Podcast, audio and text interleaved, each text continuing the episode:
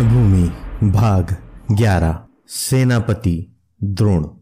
रणभूमि श्रृंखला के नए अंक में मैं आपका सूत्रधार अनुज, आपका स्वागत करता हूँ। दसवें दिन के युद्ध में भीष्म को पराजय मिली, जिसके बाद सभी योद्धा एक एक करके भीष्म के पास गए। अगले दिन कर्ण और भीष्म का रहस्य संवाद हुआ। कर्ण के चले जाने से कौरव सेना में शोक छा गया। परंतु भीष्म ने कर्ण को समझाया।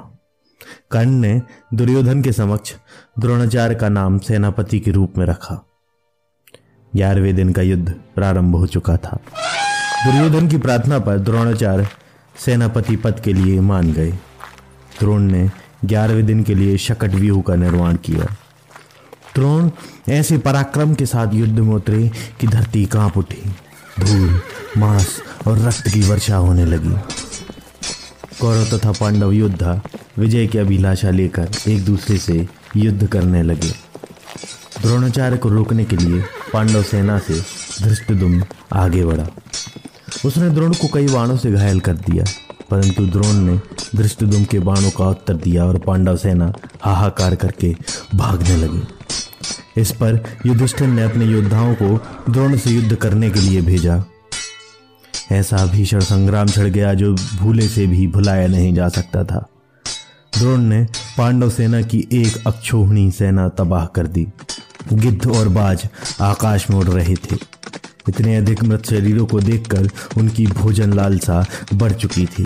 पांडव सेना पूरी तरह से उथल पुथल हो चुकी थी। दुर्योधन ने द्रोण से वर मांगा और द्रोण ने उसे आश्वासन दिया कि अर्जुन की अनुपस्थिति में वे युधिष्ठिर को बंदी बना लेंगे। दूसरी ओर अभिमन्यु ने राजा पौरव पर हमला किया, जिसे देखकर जयद्रथ अभिमन्यु से युद्ध करने पहुँचा। अभिमन्यु काल की भांति कौरव सेना का संहार कर रहा था।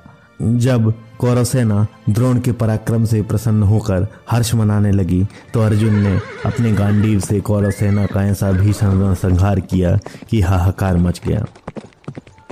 द्रोण युधिष्ठिर को बंदी बनाने में असफल हो गए थे। ग्यारहवें दिन का आधा युद्ध कौरव पक्ष में और शेष आधा युद्ध पांडव पक्ष में प्रबल रहा। सूर्य अस्ताचल को चला गया और दोनों सेनाएँ अपने अपने शिविर में लौट गईं। अगले बुधवार आपसे पुनः भेंट होगी। धन्यवाद।